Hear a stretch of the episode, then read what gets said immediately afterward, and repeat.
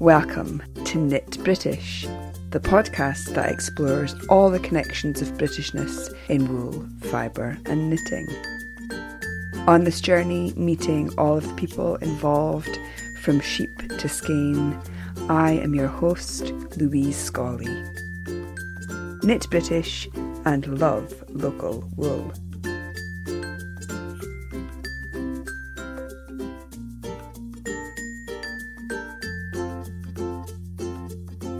Hello, and welcome to episode 107 of the Knit British podcast.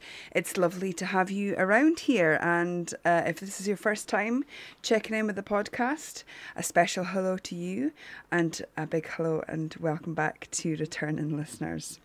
Uh, I hope you have been very well and cheery. I cannot believe that we're through July and August is almost here. It might may even be here by the time this podcast goes out. That's just ridiculous. And I always find that once midsummer hits, we're few. It goes fast, doesn't it? Time goes fast.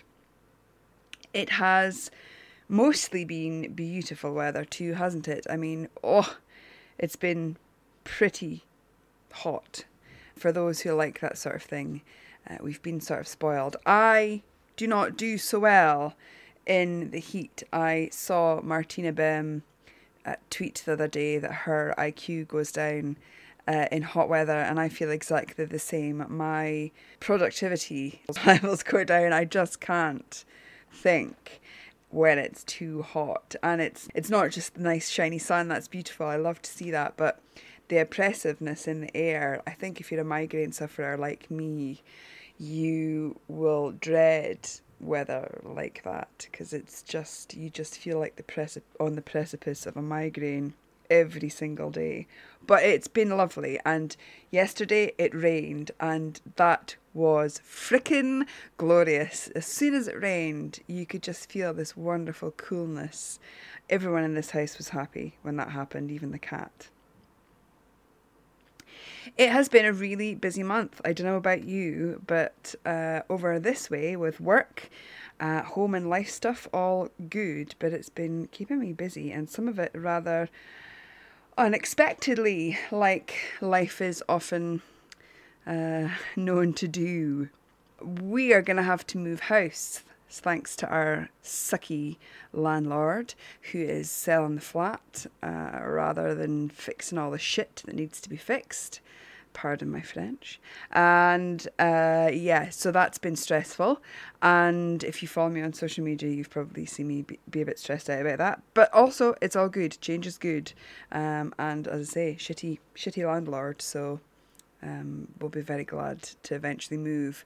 But it does mean that scheduling might change, and I absolutely make no apologies for that because again, when life throws things in your way, you do what you can to cope with it and manage manage it. And if it means that the next episode is later, if it means that you know the next episode might be uh, postponed indefinitely or whatever, that's just what's going to happen. What's not going to happen is the end of the Nature Shades Along. That will still be the 31st of August, uh, the cast off date for that. That's a fixed point in time.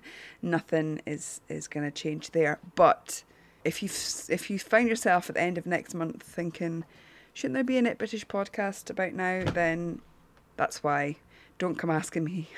I might be even more stressed by then, and I might not have a very nice answer for you.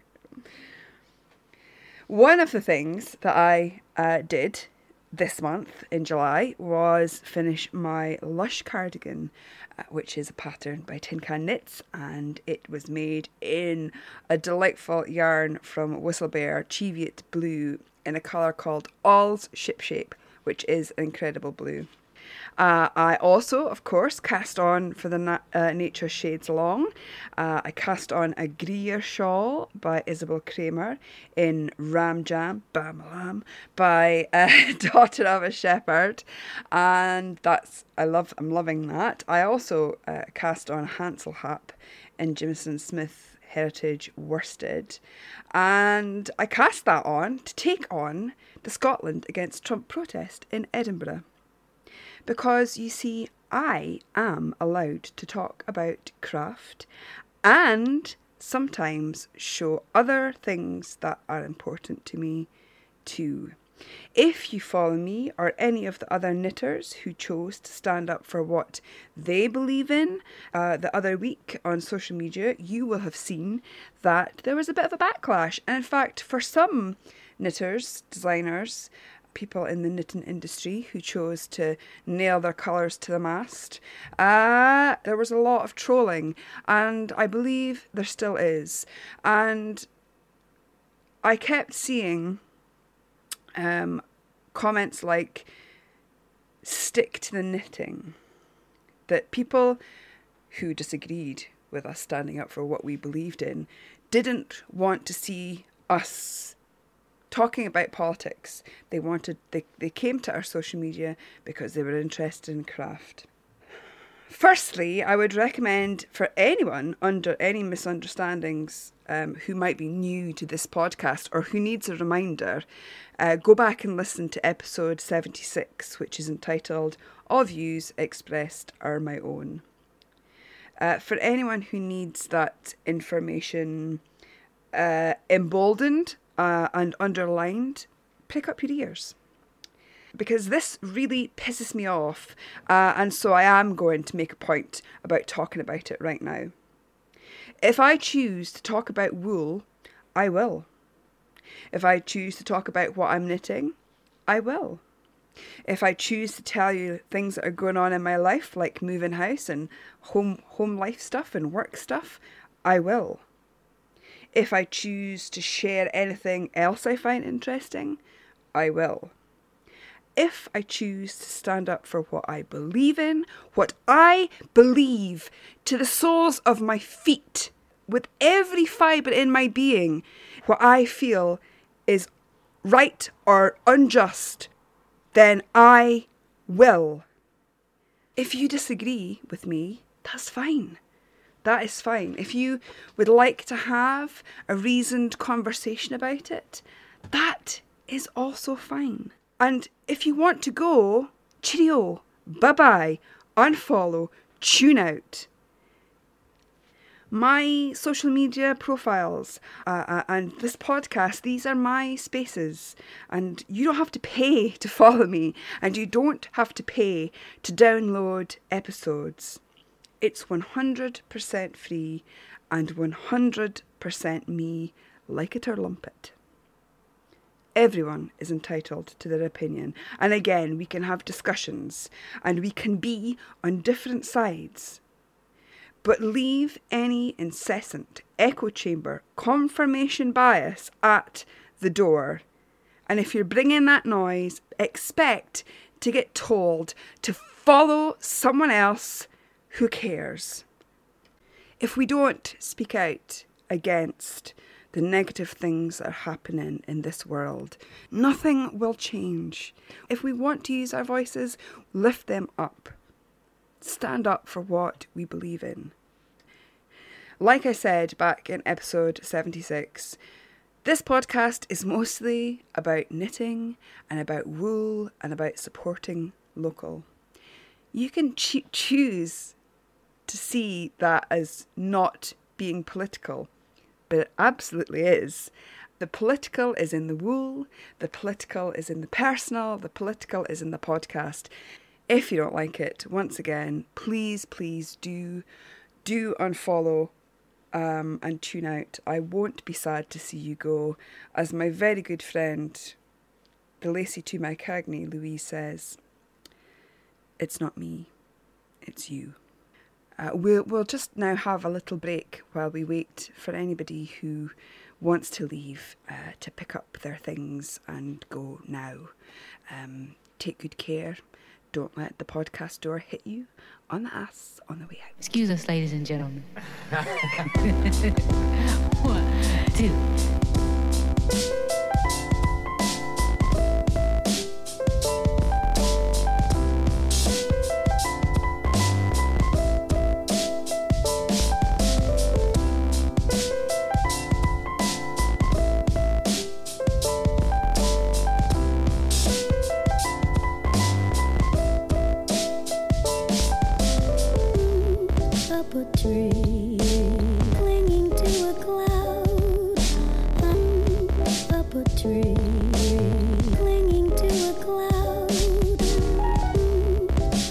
Tree,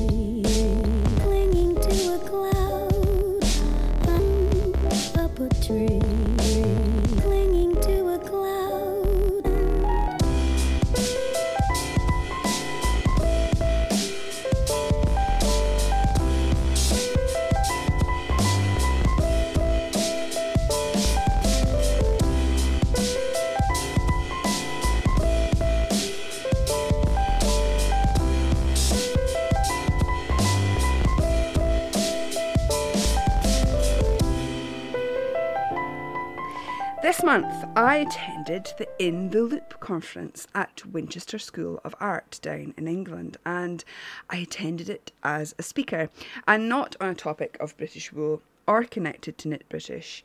Uh, the call for papers was in reference to textiles in uh, collections, uh, uh, and the overarching theme was sort of libraries, museums, um, and to celebrate 10 years of the In the Loop conference.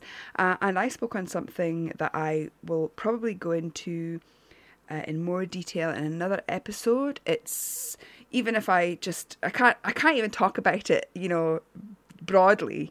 Um, I really do would like to just bring it as an episode um, at some point in the future. Um, there's there's there are other other items that I'd like to sort of add to that paper and make it longer than twenty minutes. So look out for that happening sometime in the future.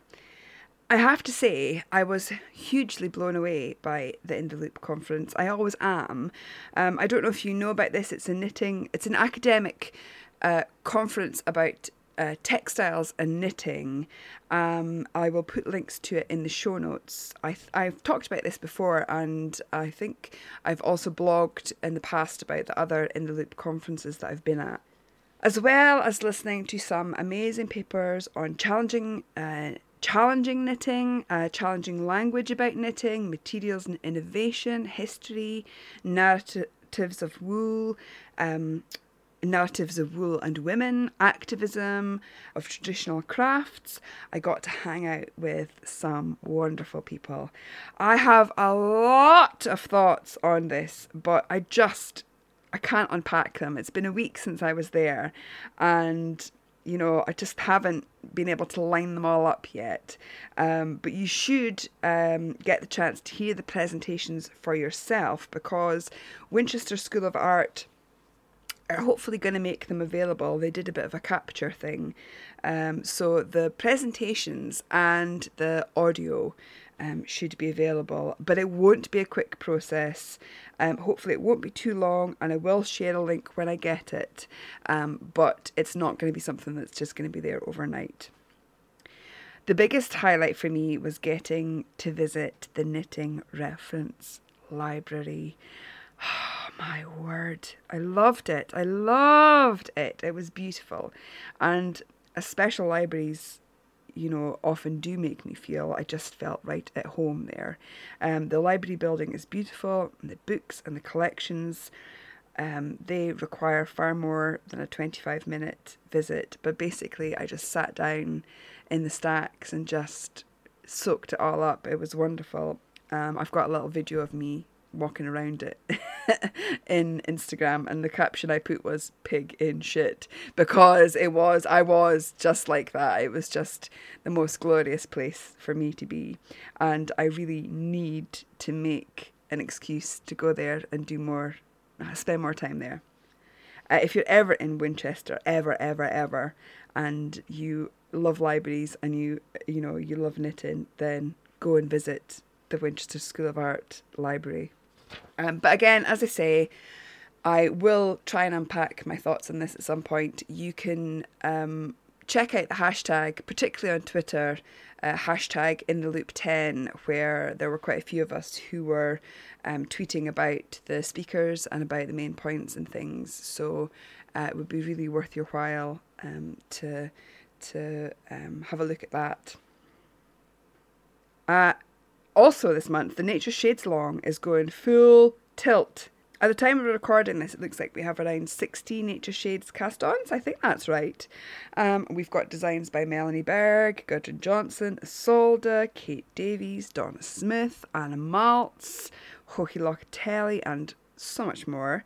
I mentioned last time that there will be prizes, and as you know, I only really tend to go into the prize detail in the last week or so because it's kind of like a carrot on a stick, isn't it? If you think you might not get finished, and then you hear what, about what, which prizes might be up for grabs, it's it's a nice little incentive. But the cast off will probably not coincide with the next episode. So I will do a blog post on the prizes, but I feel like I need to give you a little bit of a heads up on what's on offer. So the very, very, very wonderful Jen and Jim of Arnall-Culliford Knitwear sent me uh, their two books, Something to Learn About Cables and something to learn about lace. And um, these these just appeared in the post one day, like a little, you know, pennies from heaven. Uh, and Jen had said um, if I wanted to give them away um, as a prize, then that's what they're for. And so these are wonderful. And you might remember that I reviewed the Year of Techniques uh, was their first book.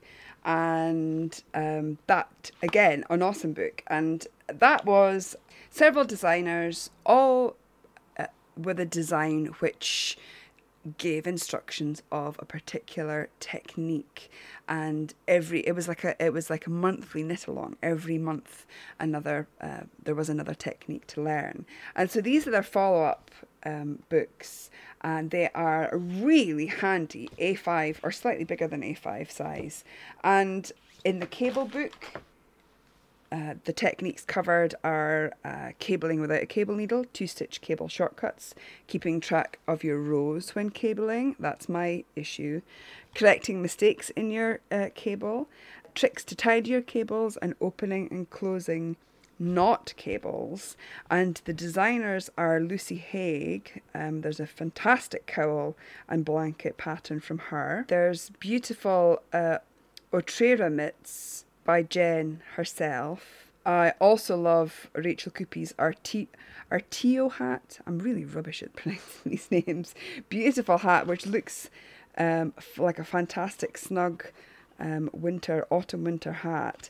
Um, and, and something to learn about lace. Again, a fantastic handy knitting bag size, um, and the techniques include working yarn overs uh, in different ways, reading lace charts, fixing mistakes in your lace knitting, blocking um, your finished lace product, uh, projects, and garter tab cast ons. And again, fantastic patterns by Jen and Donna Smith. There's also a pattern by Martina Behm. So those will be a prize, and we might look at those a little bit closely um, in uh, uh, on that blog post that I promise. There's also going to be a prize from Southdown Yarns. There is also going to be a prize from Uist Wool. There is also going to be a prize from Daughter of a Shepherd. There are also going to be some Knit British merch prizes, and uh, one or two of our fantastic listeners have also offered prizes. So there are gonna be some great Nature Shades Along prizes. As always, it will be random drawn from the finished object thread, which is now open, and we've got some finished objects already.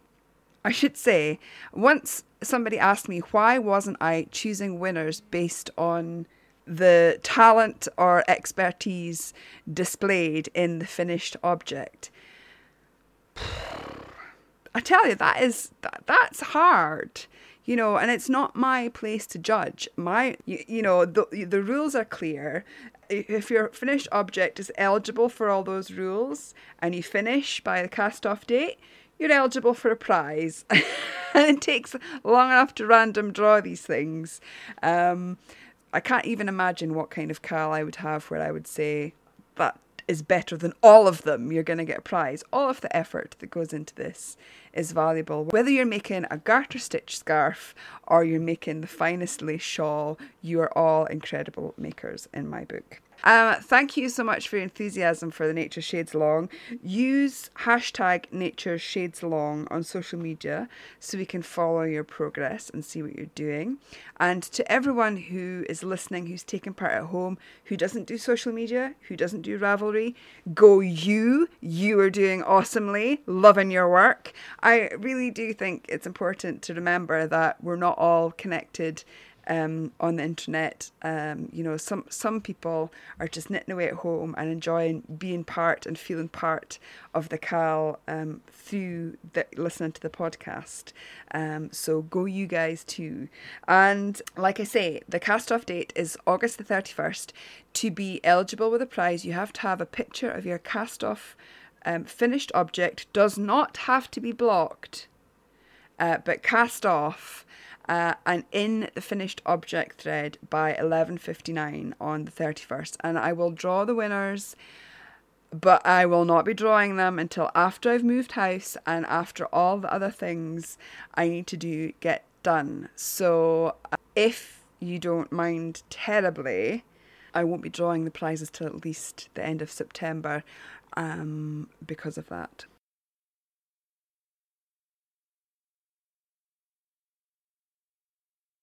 I want to give a wee yell and unzipping my project bag here um, to tell you that Beardy Chiel, who's John Glenn, you might watch the Beardy Chiel podcast, he has recently launched a yarn. Uh, it's his own yarn. It's called Caithness Croft. Croft now, Caithness Croft. Don't get it mixed up with a very good audio podcast by my Lacey my Um, it's a double knit yarn. It's Suffolk and Beltex. And it's from Cogie Farm in Caithness. And it's 100% grown and spun in Scotland. John sent me a skein of this before I went on holiday last month. And I was really struck by the reflective quality. There's a really light, lustrous shine on this yarn that I didn't expect. Um, and it's evident in the skein and it's evident in um, what I'm knitting with it. It's dense, it's got a little bit of a tooth, but it becomes creamy when you rub that on your forearm. I'm, uh, I'll tell you a little bit more about my swatch in a minute, but um, uh, the little bit of tooth that's in that you feel it in the skein knits up quite creamily. Uh, the yarn comes in 50 gram skeins, and um, I can't remember if I said it was double knit. And I was excited to try this wool because of the breeds that are in it, and because it's local to John, uh, that's really special, and because it's Scottish, and that's really special. But the breeds in this wool are quite exciting. Um, I've knit with Suffolk before, and I'm very partial to it. You don't see it uh, in named yarn a lot. Uh, it is it is it's springy and it's crisp, um, and it's really reliable um, for for uh, long wearing items. And Beltex, well, Beltex, I've I have said before that Beltex have a face that only a mammy Beltex would love. They are a bit of a bruiser. Um, they're not your picturesque children's picture book um, sheep. They are predominantly a meat sheep. They've got a big, muscly Rambo type head. Um, but and primarily they're both meat sheep actually. But what they do have is a great medium length, dense fleece. Together in this blend, they are just a, a bit of a match made in heaven, to be honest as soon as I sort of wound this ball, I thought this needs to be this is going to make a really great sturdy pair of sock boot socks, welly boot socks, or walking boot socks. Um, so I cast on my sock, which is you know a bit of my go-to pattern, which is uh, Winwick Mum's eight ply uh, sock. Ah, knitting with this it's so nostalgic. It really, really, really made me think of an Aran jumper that my dad had. Um, just in terms of the feel of it and the sturdiness of it and the softness of it, because it's it's it is soft as well. You know, again, it's got that it's got that crispness, but it's it's a creamy crispness. Sorry, I'm making such a noise with my needles on the computer. It's um, golden creamy in in color, natural, and it's quite tightly spun yarn, and that lovely ply makes, which is three plied, makes a really lovely defined stitches. And I've not finished my sock. I'm sort of halfway along the the foot, um, but I believe uh, that this uh, um, sock and this yarn is going to stand up to a lot of wear. Again, that lovely light luster is charming. Again, I hope you sort of know what what I mean when I say a nostalgic. It's a nostalgic wool. It is the kind of wool that um, you would recognise um, from from lovely jumpers of your childhood or youth. Um, but again, it's it's charming. It's got um, a light haloey um, softness, which is, I you know, I, I wouldn't have expected from um, shorter stapled fleece. Um, but again, it does. It has a very, very, very light, short halo. Um, which is just beautiful. Uh, so I'm going to have to report back on how the sock wears, aren't I? Um, so I think I've got enough out of this 50 gram ball to do one sock. I have made it an ankle sock because I wasn't quite sure if I was going to get um, a full length sock out of uh, the 50 gram skein. But I will be getting more because this is just wonderful and um, really, really would like another sock to go with this one. And um, my hat's off to John. He, I know this has been a, something that he's been, you know, he's been really keen to do. He's he's seen these sheep in his lo- uh, locality, and you know has wanted to do something with local wool for a while. And you know that's wonderful. That that really is wonderful. You know, using what's local to you and um, finding a way uh, to make with it and create with it and let other people create with it. The Caithness Croft yarn costs £12.50 for a, 50 gram, 88 metre double knit skein. Now, uh, the price tag would make larger projects for me a considered purchase. I'd have to really think about that. But I also think that it would make cracking garments. It's just that it would be a considered purchase. Having said that, a couple of skeins are going to make you socks that will last a lifetime, I, I reckon. Hats, gloves, mitts. I don't think you'll be disappointed with what this, this yarn can do. So again, it's all just about about um, where your budget can take you and you know what you want from the wool for your garments that you make and items that you make. It's bizarre because I obviously haven't knit with this wool before, but it definitely has an attachment to days gone by for me, and I, I look forward to trying out my sock and I uh, and finishing finishing it first. Um, thank you so much, John. And um, if you want it, it is exclusively from the Beardy Chiel website, which is beardychiel.uk. B E A R D Y C H I E L uk and you can find the links in the show notes as well.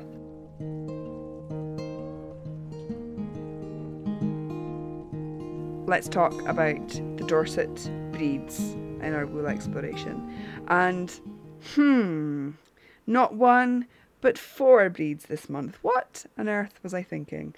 Um, we've got Dorset Horn, Poll Dorset, Dorset Down, and Portland, and all of these breeds have their origins in Dorset in the south of England. Before we learn a little bit more about the Dorset breeds, um, some wool exploration housekeeping, I'm going to start adding my own review into the collective reviews because that just makes sense. Um, next month, Louise Spong of Southdown Yarns and I will be chatting about Southdown, and you will get to meet her, which I'm really happy about. I met her at In the Loop, um, so that was, that was um, really good fun. I'm really glad that she got to sit down with me um, and could uh, chat a bit about the Southdown breed and Southdown's yarn and about um, her business. As I mentioned last month, the next two breeds for 2018 will be Manx and Shetland, and Wool Exploration will be back in 2019 too. More details on that nearer the time, but there will be a bit more time between breeds. Genuinely, it is wonderful. I'm loving it and loving learning together, but I'm struggling a bit um, to create and collate the reviews every month. And it's not helpful when sometimes explorers are missing out parts of the review notes, like the second wash block and wear. I've written about this in the um, general wool exploration thread over in the Ravelry group. I do understand that there may not be enough time for some of us to do two wash blocks and wear.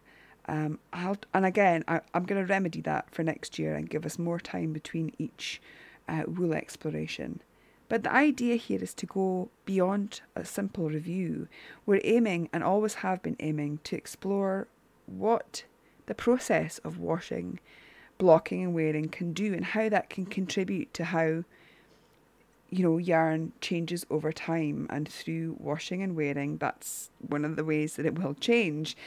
There is a, a real opportunity here to you know, not just for us, but to contribute to others' understanding of wool through these tests. So, unfortunately, I'm going to start omitting reviews that don't do the second wash block and wear test because it, it is part of the rules to do two. Third time is optional, and I'm always happy when people uh, do a third one too, but uh, it, you know, it is a requirement to do two wash block and wears.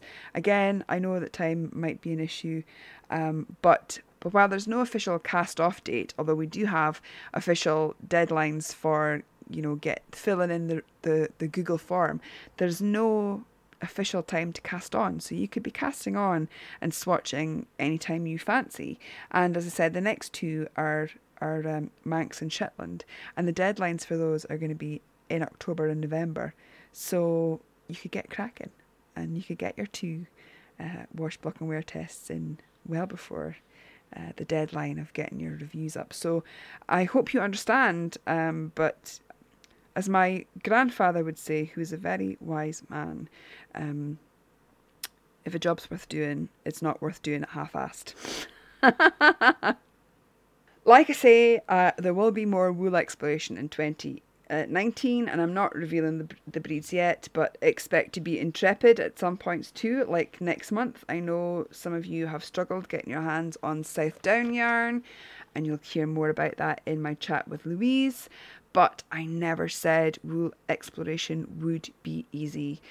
Sometimes we need to look hard, and there's good discussions to be had there, uh, and work that can be done on the back of that. So, so don't be too discouraged if you um, don't find South Down, but do try and think about what that means and why that is.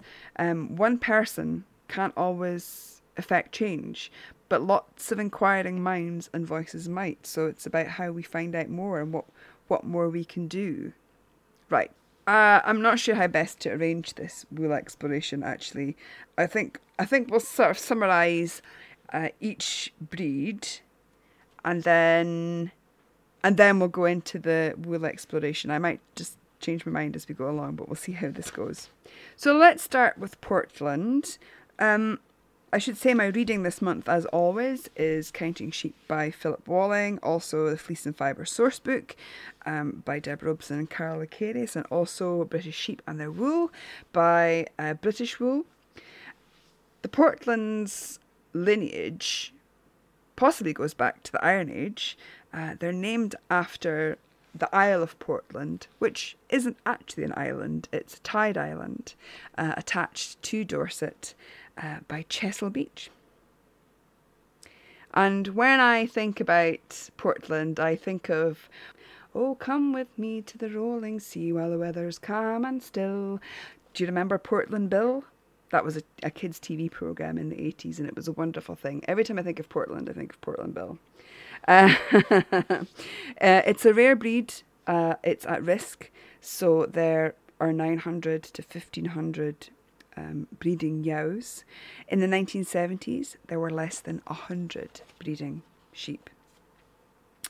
They're fairly small chaps. Uh, they have tan faces, um, are uh, often uh, are horned. Some some I think can be polled, uh, and their fleece can have red hues. Philip Walling says the Isle of Portland has been enough of an island to keep the Portland breed pure for many, many centuries. Um, it was a very favoured as a meat sheep, um, and it was said to be almost a luxury meat. He likens the Portland to the North European short tailed group of, of sheep. Uh, he notes that unlike those, these sheep can lamb out of season like Dorset sheep can. Um, I wanted to read you this a little bit from Counting Sheep, uh, where where Walling talks a little bit about um, why why the Portlands have survived and sort of likens them to other rare breeds. Uh, there is something wistful about the modern interest in rare breeds of livestock. None of the commercial breeders in the past cared a jot for retaining breeds that had outlived their usefulness, nor do they care much now. That's largely why there are hardly any accurate records of what early types looked like or how they were transformed into modern breeds. Sheep breeders produced what would satisfy demand and were not concerned to keep types that outlived their usefulness unless nothing else could survive on the land, and that is the reason why the Portlands held out on the rock where few other breeds could have lived. The thin soils, the salty influence of the sea on their sparse pastures, and a system of common grazing that died out much earlier on the mainland would have done for most of the modern breeds.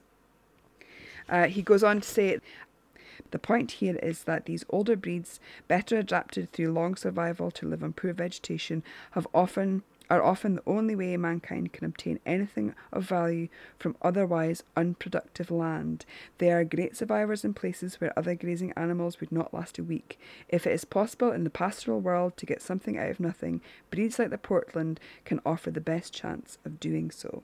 They can live all year round on what vegetation they can pull, even scratch through a foot of snow to get it. They are long lived, often producing 10 or more crops of lambs compared to half that other number in improved breeds, and their flesh tastes rather like game, well flavoured, low in saturated fat than the modern meat breeds, and although the carcass is small compared with modern sheep, small proportions satisfy the appetite. Walling talking about other primitive North uh, uh, European breeds there also, and um, uh, whilst talking about the Portland, but I think it's I think it's important to to look at the you know to be able to understand a little bit about the difference between primitive uh, and those sort of modern improved flocks.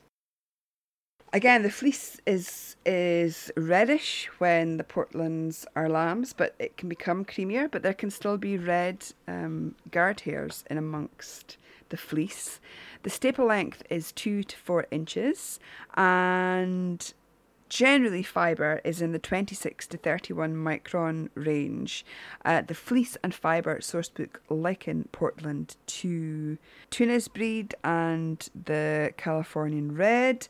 And we had two people in wool exploration uh, who looked at Portland, so we'll look at their uh, results in a moment. Uh, the Dorset Downs lineage comes from breeding South Down rams with Hampshire, Berkshire, and Wiltshire um, yows, and the sheep was established in the mid 1800s. To me, these are almost the quintessential sheep that are shown in sort of cartoons and things. Really close, dense fleece with a lovely top knot of fleece on the head and coloured faces, um, which is indicative of many breeds in the down group of sheep. Um, I'm tr- going to try and not get my down groups and my Dorset groups mixed up here because this is a good time to talk about shared characteristics. The down group includes uh, Dorset Down, Hampshire Down, Oxford Down, Shropshire Down, South Down, and Suffolks. Again, soft spot for the Suffolks over here. So they are a distinct group to themselves uh, the Down breeds. Uh, the Dorset Down uh, is sort of straddling between the Down family and the Dorset group. Dorset Down uh, staple length is similar to Portland, two to four inches, around 30 microns, but with a dense but creamy and soft, versatile fleece. Um, in the Dorset group, that includes Poll Dorset, Dorset Horn. I just said that Downs have coloured, the, the Down group have coloured faces. Um, the Dorset group, uh, the Dorset Horn and the Poll Dorset, they have white faces. There's also another in the Dorset group, which is the Dorper, uh, and that was developed in South Africa in the 1930s. But that's just for your information. I'm not gonna, I'm not gonna go into that. Of the Dorset group, the Dorset Horn is one of Britain's oldest breeds, and it's another breed that some believe was developed through uh, Spanish Merino We've heard that a couple of times through our wool exploration, haven't we? But Walling comments that um, the breed has been improved and selected sort of within the Dorset breed and not from outcrossing. Uh, they are popular as, again, they are great meat sheep and great breeders. They uh, can, I've already mentioned um, of the Portland, breed all year round. So lamb at Christmas and Easter, mmm, yummy. the fleece is white, although sometimes there is uh, the very odd coloured uh, variety, which I'd love to see. And um, it has a very fine and regular crimp with a crisp handle. Micron count for the Dorset horn is mid 20s to mid 30s. So from soft next to the skin to the other end of the spectrum being slightly more crisp uh, and those fibres having a bigger diameter, so perhaps not bending against the skin. Uh, the fibre between the Dorset horn and the Poll Dorset uh, is very similar. Poll Dorsets, i.e., polled, uh, not horned. They were developed in two places in Australia in the 1940s, uh, developed with the Dorset Horn and Ryeland and Corriedale yows, and Poll Dorsets were also developed in North America in the 1950s. Um, the fleece and fibre uh, source books say that Poll Dorsets are more common now than Dorset Horn. I think we've had one spinner this month, um, so I'll need to check how Sin Spins uh, spun her Poll Dorset, but both Dorset Horn and Poll Dorset can be spun well woolen or worsted. I think that not having spun it yet myself, but I think um, for spinners, Horn and Poll Dorset is going to be quite a good um, choice for spinning. Again, the versatility that you can um, spin it both ways and get great properties out of a yarn that's both woolen and or worsted spun but also it's a great there's a great staple length quality uh, of the fleece. Again uh, it's around that you know late 20s to 30 microns um, so quite a versatile wool and very well suited to many things as we are going to find out a little bit later in our reviews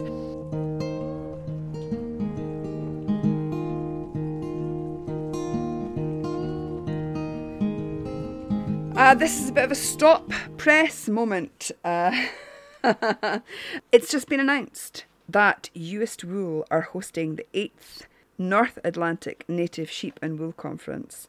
It's the 13th to the 15th of September in Uist, and um, full conference will feature talks, visits, all based around the theme of the North Atlantic short tailed breed group. Um, associated breeds, I'm sure you know, include Gotland, Shetland, North Ronaldsay, Hebridean, Soay, Boreray, and so many more. Uh, all the info is at uistwool.com. Hello, Jeremy G. Hi. See if I can hold a cat and my notes. All the information is at uistwool.com. Uh, you need to register via their Eventbrite page. Uh, all the links are on their website. I am definitely going to this.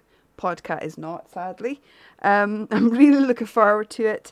Um, it's definitely more than simply a wool festival. Uh, it's it's definitely more than that. Uh, the focus is on shepherding, it's on meat and food, the future of the North Atlantic native sheep, and then there is also woolcraft and uh, as well. You know, every year the conference is in a different area from the Northern Ireland region, and and it's exciting that it's coming to Uist Wool, and I am very excited to be going back there. So again, all the information you need is at uistwool.com. Isn't that right? Mhm. On that note, Jeremy has jumped down from my uh, lap, leaving half of her hair. God, it's going to be winter soon. She's going to need that.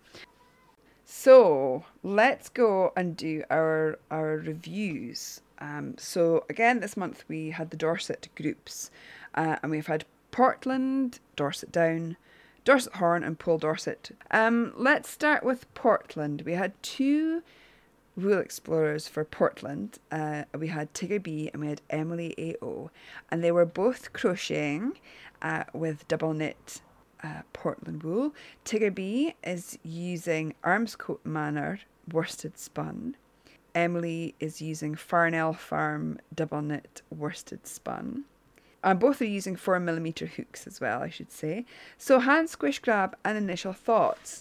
Tigger B said the ball has lots of squashiness, bouncing back into shape with a small amount of elasticity in the single thread. It's a looser spun DK, but with a reasonably tight ply, so there's a noticeable halo of loose uh, fibres. This is the whitest yarn I've explored so far, with an odd darker hair. Now that's really interesting. I wonder um, if that was a mixture of fleeces. Uh, hopefully, I have a picture of that to show in the show notes. Emily A.O. of her hand squish grab, she said, it felt a little lackluster uh, initially, loose and flat in the skein. Though I warmed to it as I was hand winding it into a ball, it felt a little plumper through winding, though the twist remained loose. Lovely, gentle, sheepy smell, pale white cream wool, felt sturdy and robust despite being quite fine for a DK. The ball of wool felt soft and squishy once wound, while the actual strands of yarn felt rougher, especially on the face. Um, initial thoughts uh, whilst swatching. Uh, Tigger B said the hook meets with little resistance as each stitch is pulled through.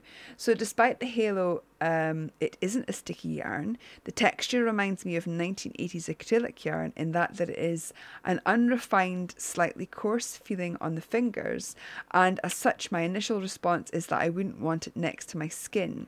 My square measured up to seven inches. My average for these in breed exploration. Uh, it's got a good stitch definition uh, in my textured crochet pattern. Uh, Emily said the loose twist uh, inclined to split, though as usual I managed to get better as I got into the swing of it. The yarn feels thinner than a standard DK, though it responded well to a 4mm hook and produced a nice, thick, substantial, and textured swatch with soft stitch definition. That's really interesting that it's gone from, uh, you know, being quite loose in the in the strand to being a nice defined fabric. For the wash block and wear, Tigger B soaked her swatch in soak for 20 minutes with very little change to the look or the feel of the swatch, possibly a marginal softening, she says. The size remained constant and easily blocked uh, into a square. She wore it under her bra strap for a few hours, the most she could bear in the hot weather. Yes, I have to apologise making you do two wash block and wear tests in this heat. My hat is off to you. Uh, it was notable, noticeable in terms of the additional warmth and tingling on the skin. Although the prickling was not enough to leave the skin reddened, it reinforced my opinion that I wouldn't want to wear this next to my skin. Emily soaked hers for a few hours in Eucalan and blocked firmly with pins to square it out. She said the wool feels softer, bouncier, and has a little bit more give. The stitches are a little less defined, but not significantly, and still look nice, just softer, she says. Um, she's aware of wearing the swatch um, with an occasional prickle, especially around her shoulders and neck. Well, with the second wash, Tigger B put her swatch in a 30 degree 800 RPM wash in the laundry, in with the laundry, and as expected, the level of agitation caused a loosening of the fibres from the ply and a slight felting, and she said the yarn softened slightly. Emily followed the same process as before, soaked overnight this time in Eucalan and blocked firmly with pins. Again, she said, the, the Portland wool feels softer, cosier, and the stitches have lost some of the definition uh, and gained a little more halo. Whilst the sample felt soft in my hands and more del- delicate areas, um, neck, waist, bra strap, I did get the occasional prickle and remained conscious that it was there, though less than initially, so perhaps uh, repeated washing would continue to improve it. Their overall thoughts then on Portland. Tigger B said this is a substantial yarn that would stand up to blankets um, or outer layers uh, garments. And Emily said I would definitely warm to the Portland, although I prefer the Dorset Horn, which um, she also did, and we'll hear about that in a moment. I think this wool would be hard wearing, warm, a good choice for outer garments. I have sensitive skin, so would not not personally choose it for garments that I would wear directly in delicate areas, but it would be great for a cardigan with a top underneath.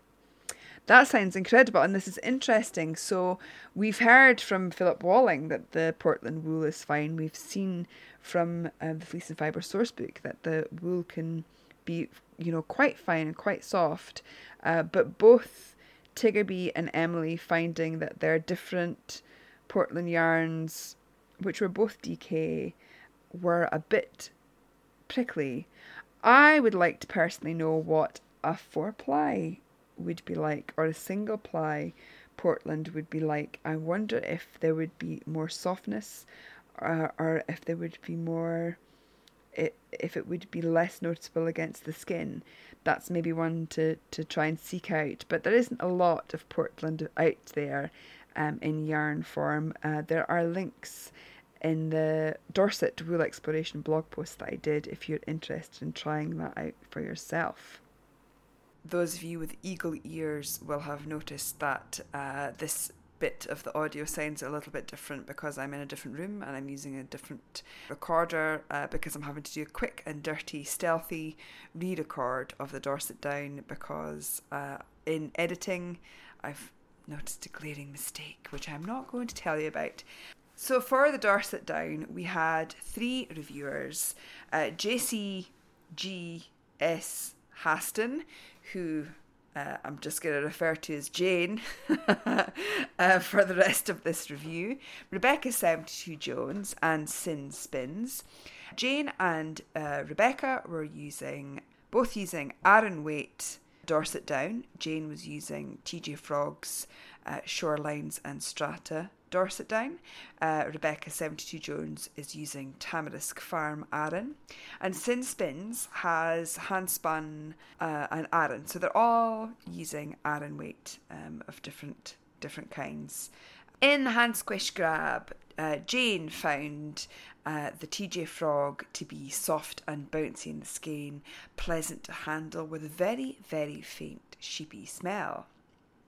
Uh, Becky found the Tamarisk Farm Aran uh, to be a lovely buttercream coloured yarn with a slight halo, slightly rough against my skin on rubbing, but not unpleasant. Not much give when twanged between the two fingers, and the ball itself was dense and didn't have much squash or give when. Um, when squished, it seems quite robust, so it would be good for something hard wearing, she thinks. Uh, Sin Spins, she says this handspun yarn has a lot of body, weight, and density, lots of fun to spin long draw. It's a very round two ply with lots of stretch.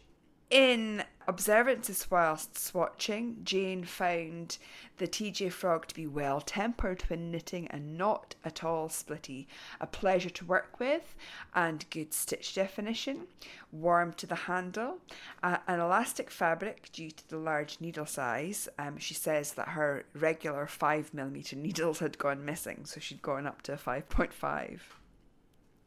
Rebecca, 72 Jones, she said, I'm annoyed with myself. I took it on the train to London to knit, all prepped with 4.5mm needles, knit all the way home, didn't like the fabric. Too stiff. Thought it felt too thick for a DK. Um, there wasn't anything on the ball band, um, so she checked her email order, and as she suspected, it was Aran. So she frogged it back uh, and tried again with 5.5 millimeter needles. She said this time it was smooth over the needles, felt dry in my fingers, seems to be to be producing a firm fabric, but better knitted on the larger needles, no shedding, solid fabric, holds shape well, stiff drape, no, uh, not lustrous, stitch definition, very good. We're straying into the territory of the sheeping forecast again, aren't we?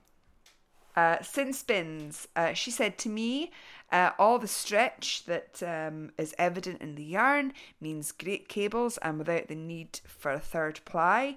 She says it doesn't show too much halo and the stitches are distinct. The stockinette stitches are better looking than the reverse, but the double moss stitch looks nice and she said there was no splitting. Um, so that I think all three said there was no splitting in their various um, different Dorset uh, down yarns. Um, the first wash block and wear then.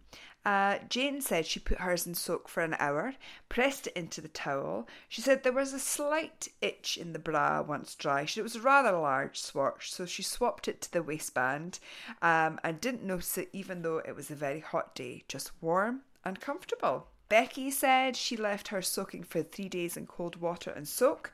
She squeezed it and rolled it in a towel, pulled it flat and into shape. She says I left it drying on a towel. The drape improved and, so- and it softened, but it was still stiff and it kept its size. She wore it on her hip whilst watching TV and was aware of it causing abrasion to the skin. She wore it again again while um, doing some chores and forgot it was there after a while. That prickle stopped. Um, she says, but it was very warm. She says, then I wore it under my bra strap and there was a distinct prickle, but it settled. It stood up to some general ha- handling as I carried it around with me for a few days. No pilling and stitch definition still good. Sin Spins, she washed her Dorset Down handspun Aran in hot water, dishwashing liquid soap, and a cool rinse. She said the um, item was heavy when wet, but after rolling in a towel to remove as much water, it just fell open into a lovely rectangle and it didn't need any pinning out. I could definitely wear a sweater of this yarn next my skin, but my skin is not terribly sensitive. If I were making a scarf or a cowl as a gift, I might choose another fibre, but for myself, I would have no trouble wearing this. In the second wash block and wear, Becky um, stuck her swatch in the machine at 30 degrees with a little soak. She said uh, on the wool cycle, and she said it retained its shape and the machine and it didn't shrink. It is much softer and the drape is much less stiff. It's improved in the washing machine.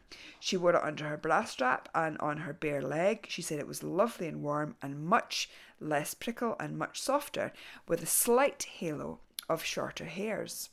On Sin Spin's second wash of our handspun Aran, she said the swatch shows no sign of change after the second wash. It blocked to the same size, no shrinkage, no pilling. Still no increase in halo, but it feels a bit softer, and I could have blocked it larger if I needed to do so. When I asked uh, the question thoughts for use and how, how they found the Dorset Down. Jane said she enjoyed the breed immensely. She said it endeared itself to me while I was working with it.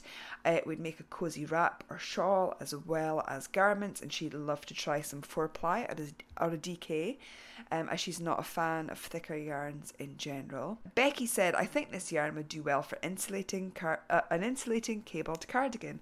I wouldn't want this as a hat or a scarf though, as it's still too stiff. Although I did no- didn't notice it next to my skin, I think I would only wear it as an over garment that I could take off easily because it was so insulating. Um, it would do well for household items too. Sin Spins says this yarn seems ideal for textured, rugged, outdoor wear, but she says that you could probably spin a finer gauge for something more delicate. It doesn't have much drape, but it has so much stretch that a sweater or jacket um, would not impede movement in this Dorset uh, down yarn. Uh, the stretch made crossing cables very easy, and it would also make pretty home decorating accessories such as pillows and blankets. And she went on to say that last year she span span. Oh, Louise, she, I'm very tired, listeners. She spun the same fibre in a bulky yarn and knit a hat, and um, the hat was a bit too big, and she's tried to wash it several times to shrink it, but it won't shrink. So that's really, really good to learn that it's not a shrinking or a pilling yarn. She says she's included a photo, and I will try and remember and put that in the show notes. Thank you very much to our three reviewers for the Dorset Down. Now we get into the Poll Dorset and the Dorset horn. So let's go with the Dorset horn first. Uh, in this section, we had Silver Spring Knit, we had Jane, we had Elfin Petronella, Sarah MW, Emily AO, Del B, Dry Gardening, and Becky P. Um, the first five I mentioned there were all knitting with TJ Frogs, Dorset Horn Double Knit, and uh, Del B, Dry Gardening, and Becky P were using World of Wool's Dorset Horn. So, the hand squish grab. Silver Spring Knit, Nora said it was crispy and springy. Jane said soft, creamy yellow in colour, bouncy and springy, slightly sticky on winding into the skein, so this could be great for colour work. Uh, Elfin Petronella, also using uh, the TJ Frog, said slightly dry texture but springy to the touch in a way that makes me think it will be durable. Slight halo to the ball, which makes me think it will be grippy enough for colour work. Sarah MW says a lovely plump wool and good bounce back, nice dry feel to the yarn and a matte look to it. And Emily AO, she was uh, one of our winners for the TJ Frog giveaway. Pale white cream in colour, the wool felt bouncy, soft though robust in the skein. During hand winding into the ball, there was a faint sheepy smell and a good twist. Tanya describes this as rustic, warm, and hard wearing on her website, which is very apt, but without any of the negative connotations that sometimes comes from the term rustic. Thanks for that. Del B said of her World of Wool Dorset horn, the wool looked skinny in the hank with a few, few hairs. It was softer to the touch than it looked and it felt creamy. Dry gardening, uh, also using World of Wool, she says the put up in the hank is 100 grams, approximately 300 meters. The yarn, uh, after being wound into cake, felt silky and smooth and soft. Very short, small, soft fibers are visible, extending a short way from the surface of the yarn. Um, she says she inquired to World of Wool regarding how they calculate and determine DK weight. Uh, and she received a prompt, informative, educational response that she posted in the Knit British forum, which I think I mentioned and linked to last time, and it's very much worth reading. Becky P, World of Wool, she said, Sheepy smells strong, quite fine. Yarn is smooth with a soft, uh, slight sheen. So let's have a look at observances while swatching and initial thoughts on best uses. Uh, Nora, Silver Spring Knit, said this was very nice to work with. It slid off the ne- needles easily but was not slippery. A very nice stitch definition. Jane said, uh, firm when knitted but feels cozy as work grows, not splitty and reasonable stitch definition. Elfin Petronella said the wool has a, a, substantial feel when knitting. That is a really good word for Dorset horn and Poll Dorset. Substantial. That's my experience of it. It's a substantial woolly wool. Um, she says it has good grippiness that she was expecting, but it also rips back without damage. It forms nice plump stitches into a fabric which felt sturdy and had a good stretch to it that is a really great description. I, I wholeheartedly agree with that. Sarah MW, also with the TJ Frog, knits up well, no splitting, smooth action, and no roughness to the flow of the yarn. A springy yarn with a good solid feel. Hooray! Del B said, I loved knitting with this. The garter stitches caught the light really well and they looked even. There was a slight sheen. The finish swatch draped very nicely dry gardening. She says, the yarn glides easily through my fingers and feels silky and soft. And we're on to the World of Wool uh, Dorset horn now. There's a very light halo appearing overall from the fabric from very short soft fibres, moderately elastic, easily manipulated fur lace stitches, including decrease stitches and pass slip, slip, slip stitch over manoeuvres. Fabric feels almost spongy when squeezed, but this may be due to the crinkly pre-block nature of the lace knit fabric. Becky P, she said, the yarn is light and easy through the hands and is a pleasure to work with. Fantastic descriptions of swatching for the Dorset horn. Let's have a look at the wash block where Uh, Nora Silver Spring Knit said the wash was in cold water and soak and pinned out. The change was subtle. The yarn was just a tad less crisp. Wore it under my bra strap for the day and barely noticed it was there. It was a hot, hot day, so that patch of skin did feel warm, but I'd forgotten about it until it fell out when I was changing. That's really great. Thank you for that, Nora. And uh, Jane, she said, left overnight in soak, lightly blocked, stitches settled, and a very slight haze to the surface. Worn under bra strap all day, even though the temperature was 28 degrees. Oh, thank you for that, Jane. Slight prickle, but quite forgotten, quite quickly forgotten. Felt sturdy, not uncomfortable. Old fashioned wool, uh, like hand knitted jumpers used to be in the 1960s. Yeah, I would agree with that too, actually. Uh, Elfin Petronella. Emma soaked hers for 20 minutes in Eucalan in lukewarm water. The stitch was buoyant in the water. I pinned it out on the mat and it took 24 hours to dry with an increase of 1 centimetre in each direction after blocking. The stitches were clear and neat. The swatch was not noticeable when worn, but still there was a light prickle, especially to the centre of the skin behind the knee when I moved it about. I found it very warm to wear. And again, I appreciate that you guys have been wearing this these swatches in warm, warm weather. Uh, Sarah M.W. She said she soaked hers for half an hour in lukewarm water, then pulled it onto my hand to give it a general sizing and hung it over the rack to dry overnight. There was no change in the size or the feel of uh, the glove which she had made. I wore it for a couple of hours under my bra strap. At the same tight length of time at my waist, I was conscious of it, but only because um, I had a glove under my bra strap. You're quite right, you'd feel that. There was initial uh, sense of heat, but no prickle, and I wasn't aware of it at all under my waistband. This is Emily AO with the TJ Frog as well, and she said soaked overnight in Eucalan and blocked firmly with pins. Quick to dry, held its shape.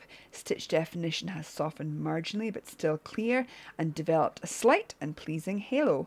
I wore the sample under my bra against my neck and I was aware of it there. It was very cosy, but no prickle or abrasive feeling. I suggest it could continue to soften with further washing, but I ran out of time and managed to do this only once. And then we have Del B. Uh, she laid her swatch flat in lukewarm water. It blocked well, and the logs of the log cabin cabin were easily squared up, some blooming, but it didn't plump up as much as I thought it would.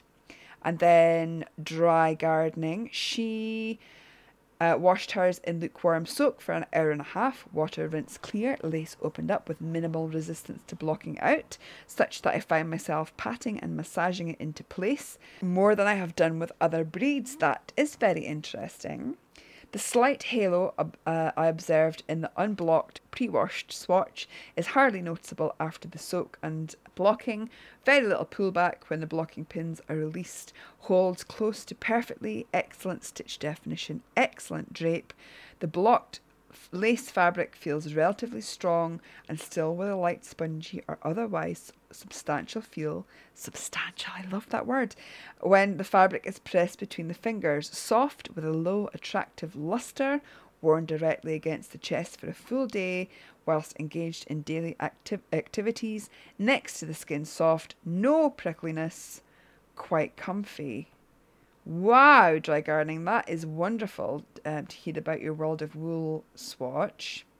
Becky P soaked hers in, uh, for 30 minutes in Eucalan and blocked her square to 17.5 centimetres. She wore it under her waistband during the day. The swatch was in good shape at the end of the day. So, second wash, block, and wear test. Well, Nora did the same. Uh, she uh, washed it in soak, but with lots of hand agitation this time. She did not pin it, but she said it held up well to a second wear and was similar to the first, though through blocking, the swatch has uh, held its definition and its shape. Jane put her swatch in the washing machine on 30 degrees um, in Ecover plus fabric softener on a 600 rpm spin, dried flat, worn in the waistband uh, on another hot day. God love you. Uh, feels slightly cozy and fewer prickles, but quite flat in appearance. She says there is 1.5 to 3% shrinkage um, in her her swatch. Elfin Petronella um, she soaked for the swatch in cold water for 30 minutes and then pegged it on the line to dry. It changed shape, losing some of the height and lengthened uh, a little bit. Uh, because she'd done a cowl. Um, she wore it as a headband for about an, an hour. The fabric uh, still has a good stretch to it, and the initial prickle on the forehead subsided quickly. Uh, I found my head got itchy after a while, probably due to the toasty weather conditions. That this is intrepidness, you guys.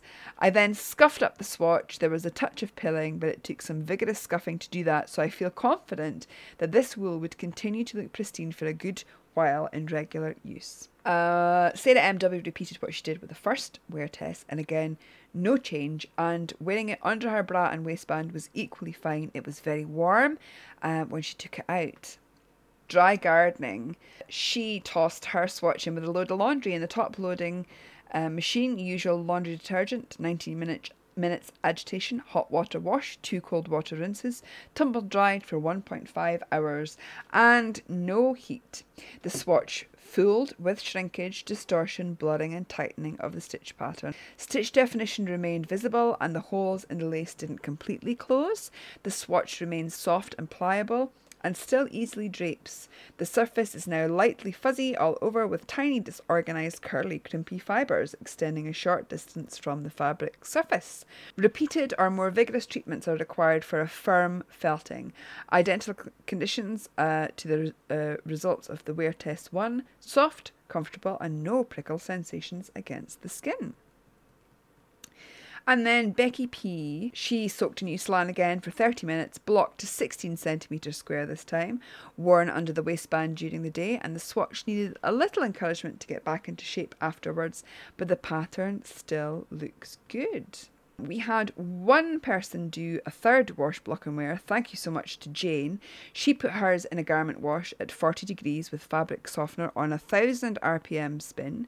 Dried flat, it felted, though the stitches are still discernible, discernible and the swatch is slightly softer.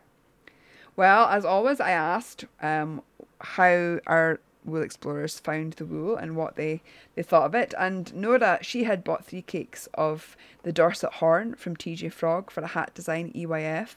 And after swatching, she still thinks that this yarn is going to be perfect for that hat plan. This would make a vest or a great vest or sweater. If I have any left over, I may try it on larger needles and see about a shawl or scarf.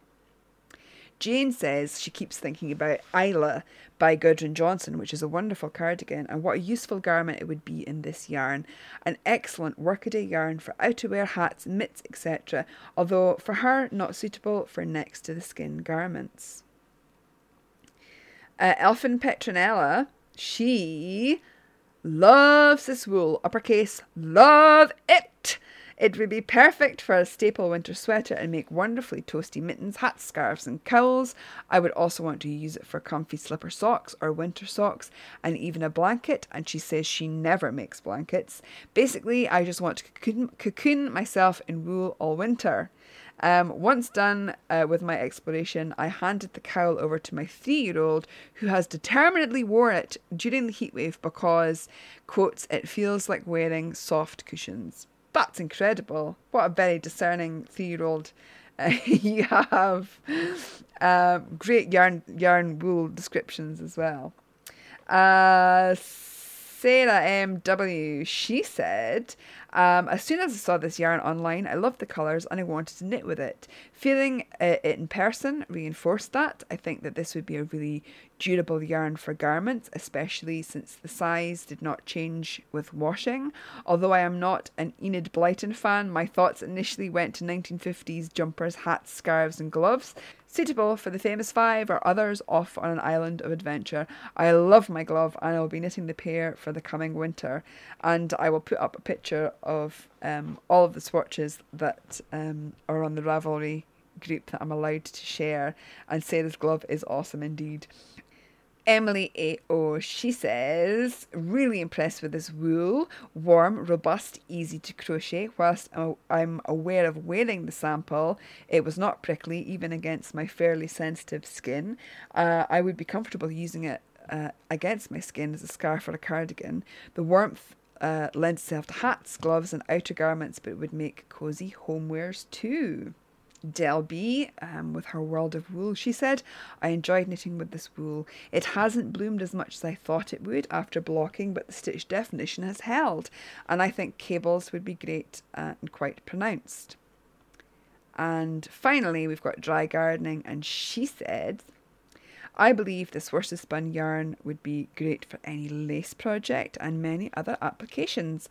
Outstanding stitch definition and drape with an attractive low luster. Also, this worsted spun yarn appears likely to result in, uh, in a relatively durable fabric. My experience is that there is an interesting felting opportunity here, and I will use this interesting fibre again. So, those are were our Dorset horns. And let's go on now to the Poll Dorset. And the explorers in this group were Small Bear, Sheila, Lisa Magritte, Becky P, Fine Fetal Fibres, Judith, and me. And we are all using woolen spun yarn, I think. Uh, Small Bear, Sheila is using Kenixton Flock Double Knit. Uh, Lisa Magritte and Becky P and Judith are using Garthenor. I used uh, Isle Yarns. So Sheila, a small bear, her hand squish grab of her Kenixton double knit says, "Good bounce, lots of tooth, a bit hairy." Uh, feels like an old-fashioned wool, what you used to get from pure wool before we got all obsessed with smooth, round softness. Um, quite a robust character. I think this is something that's actually come up in all of these so far. Is that um, it's an old. It feels like an old-fashioned wool. It feels like uh, Sarah M.W. said her Dorset horn felt like 1950s jumpers would have, would have been made from it.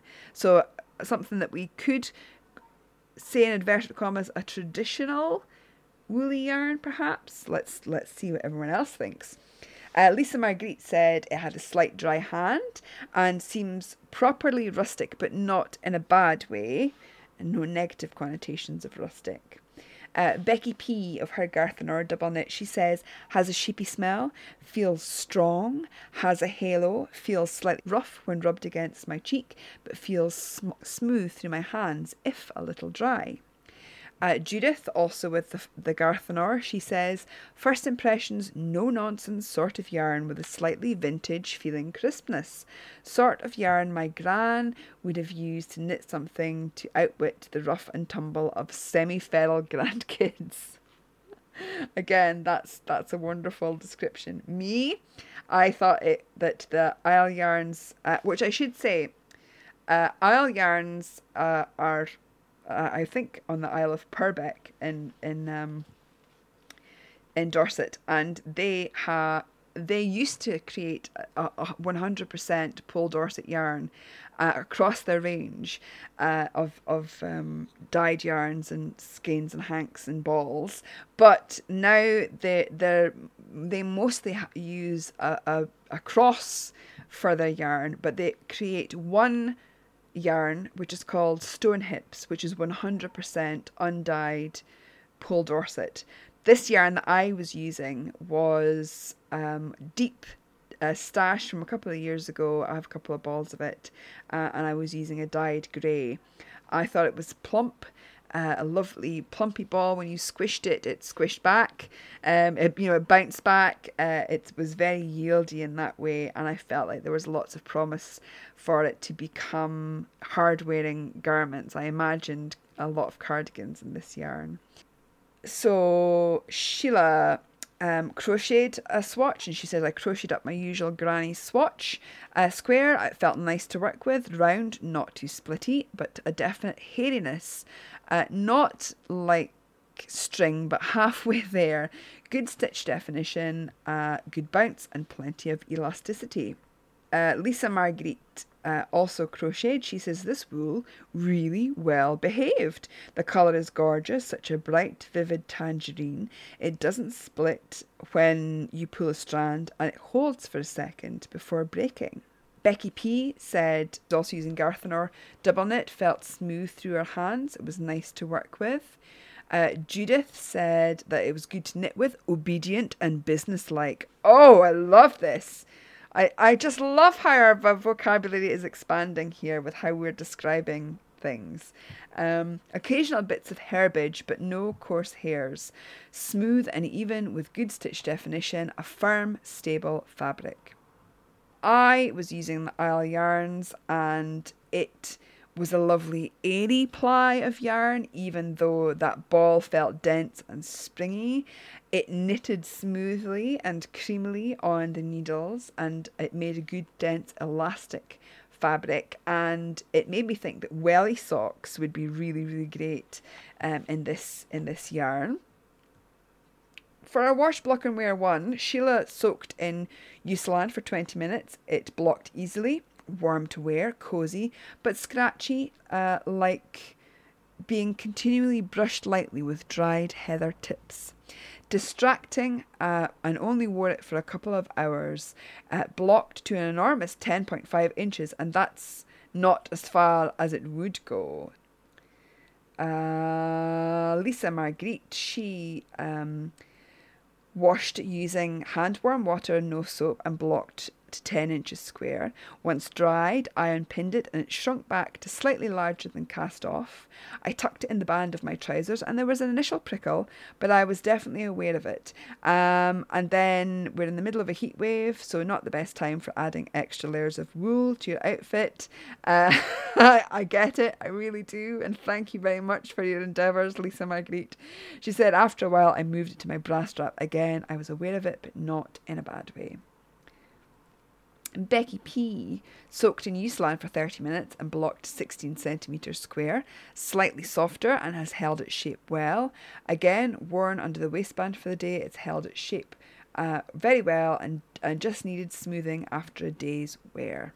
Judith um, our third explorer using the Garthenor, she said soaked in warm water and Eucalan, blocked beautifully, hint of a bloom, but a good stitch definition retained.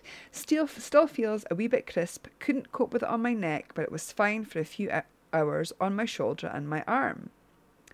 Uh, I soaked my little swatch in Eucalan overnight and laid it flat to dry. I didn't block it, I just um, manipulated it, you know, massaged it out. The dried swatch um, had bloomed. It had softened slightly. There was more more of a, a, a little halo, fine, short, um, haired halo, and uh, the structure has remained nicely dense and elastic. Um, I really do want a sweater in this now, really, really do. Uh, I wore it at my neck and I could feel a slight prickle there. I moved it to my shoulder and I forgot that it was there. This wool is sort of ticking all the boxes for me. Uh, Sheila, in her second wash block and wear, she washed it in the machine uh, on the wool cycle with other woolens and it bloomed a little. Still very good stitch definition, no pilling or felting. Pity it feels so prickly and hairy against my skin. It has retained a pleasant, faint, sheepy smell. I certainly would be okay for using um, this for hats, gloves, sweaters, jackets, and blankets, maybe cushion covers, but not for me for next to the skin or for baby things. Um, have deliberately gone gently on the blocking as I would like uh, this to fit. Um, this her sw- crochet swatch to fit with others in her blanket. Well, now Sheila, maybe you would be interested in trying either the Garthenor or seeking out the Isle yarns um, and and seeing how how they might you know, be different to the Kenixton flock one that you've tried. Uh, Lisa Marguerite, she followed the same hand washing with no soap and blocked with blocking with pins procedure as before. It was definitely much softer after the second wash and block. It really bloomed, and after bl- uh, blocking it to 10 inches, it stayed there. When I wore it this time, again alternating between the band of my trousers next to my stomach and my bra strap, that initial prickle had gone, and I forgot I was wearing it, even in the stupid heat wave that is driving me crazy. Uh, Judith, in her second wash block and wear, she said, Second wash was hotter and quite rough. I gave it loads of rubbing, then a really long soak. After blocking, it was softer but not felted, and the stitch definition was slightly blurred, but still okay. Still couldn't tolerate it against my neck, but it was really quite pleasant to wear on my arm and felt warm and cozy. Um, I repeated the same uh, wash overnight in soak, uh, but this time I gave it a mild agitation uh, with my Isle Yarns DK. I blocked it as aggressively as I could this time. The dried swatch bounced back just a little once unpinned, but I'm impressed with the fabric. It's really more or less um, stayed the same since that little initial bounce back. Um, I'm really impressed with the elasticity uh, of this yarn. Uh, there was less sensation at my neck than before, even though I could just about cope with it before. Um, but I had to remove it because it was so warm. I couldn't cope with the swatch. and thoughts for use. Sheila says it's a robust yarn. It would be good for throw it around outerwear, stands up to a bit of machine washing, easy to work with, but watch gauge on garments with the Kenixton uh, double knit. Lisa Marguerite says, I think I'm a rubbish tester as I love them all. No, you are not a rubbish tester. You're a wonderful tester. Uh, although I do have a slight pe- preference for the organic wools when I can get hold of them. The Poll Dorset reminds me of proper rustic woolly wool. It softens and wears beautifully, especially after the second wash. Always do that second wash, people. The wool would make great outer garment, but I'm thinking uh, Kate Davies Warriston jumper, maybe socks, uh, and its chunky texture in the DK makes me think of rugged woolen walking socks. Uh, Becky IP says, I think I would be happy to use this for a jumper, and I'm tempted by a hat or mittens. Judith, fine fetal fibres, pleasantly surprised by this one. I would certainly think of using it again for a sweater or a cardigan. Mitts would be fine, I think, not a scarf. I would be really interested to do a Fair Isle yoked garment using this and some of the other Breed DK natural yarns from Gar- uh, Garthenor, maybe a vellum cardigan by Karie Westermann or a Sigrun jumper by Jennifer Steingass. Oh my word, that is incredible. Um, I found the Poll Dorset from Isle Yarns to be robust and elastic. I love, love, love a, a lovely plumpy three plied yarn, and I also believe that it, this would make great garments. I think this has been a really interesting exploration month, and and you know I made a bit of a rod from my own back for this one, and uh, you know my hats off to all of you who tested multi different breeds this month as well. But it's really interesting. Up until now, we've looked at single breed yarns and how these can be different. One breed can have its own unique characteristics over different yarns. And I really wanted to have a look at yarns from this group. And it would be something interesting to try and do further down the road, uh, you know, maybe not even next year, but like a little bit further down the road, to look at groups a little bit more. So, you know, we've looked at the, the, the Dorset group here, and we're almost straddling a little bit into next month because we've included uh, the Dorset Down, which is part of the Down group, which we're going to be looking at Southdown next time. And I think it really is interesting to look at these wools from sheep with that shared lineage. So maybe you've tried a Poll Dorset um, and have really, really enjoyed it, um, and m- maybe wouldn't have thought to look for a Portland or a Dorset Down or a Dorset Horn, uh, and to sort of expand into that and you know you you like the characteristics from one of the breeds in this group then chances are you're going to like what other breeds in this group can do so it's been really nice to look at this under a microscope a little bit.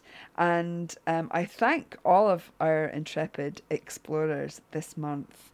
Um, I think it's been really, really interesting. I maybe it's just something to do with the fact that it's raining and the weather is a little bit cool and I did make soup today. But you know, I've got an autumnal feeling today and I want to knit all the sweaters now in these wonderful Dorset Yarns. And how fantastic would it be to try and use all of these different sheep from this group in one project? That's food for thought for another day. But thank you very much. And if you're interested in joining in with wool exploration, you don't have you can just jump in any old time you like. You can take part in one month and not in another. You can just jump in and out as you like. Like I said, the next breeds we're looking at are Manx and Shetland. I haven't got dates for you yet, but I will put those up um, in the group when I do.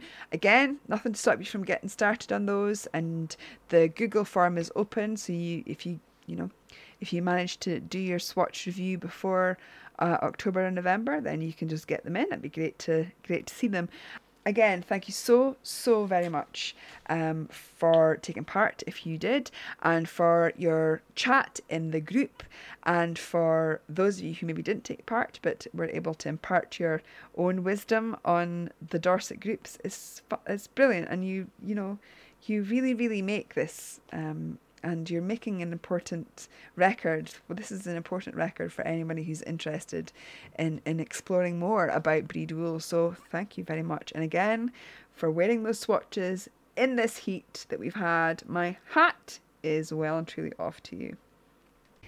That is it for this episode. Thank you very much for tuning in and listening and for following on um, social media. I should say that my social media handle has changed, and I must remember to change the little bit at the end of the podcast with the music to reflect that.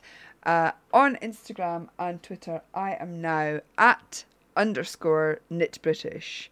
I'm sure you've already noticed that if you follow me, um, but uh, that is my new uh, handle on Twitter and Instagram.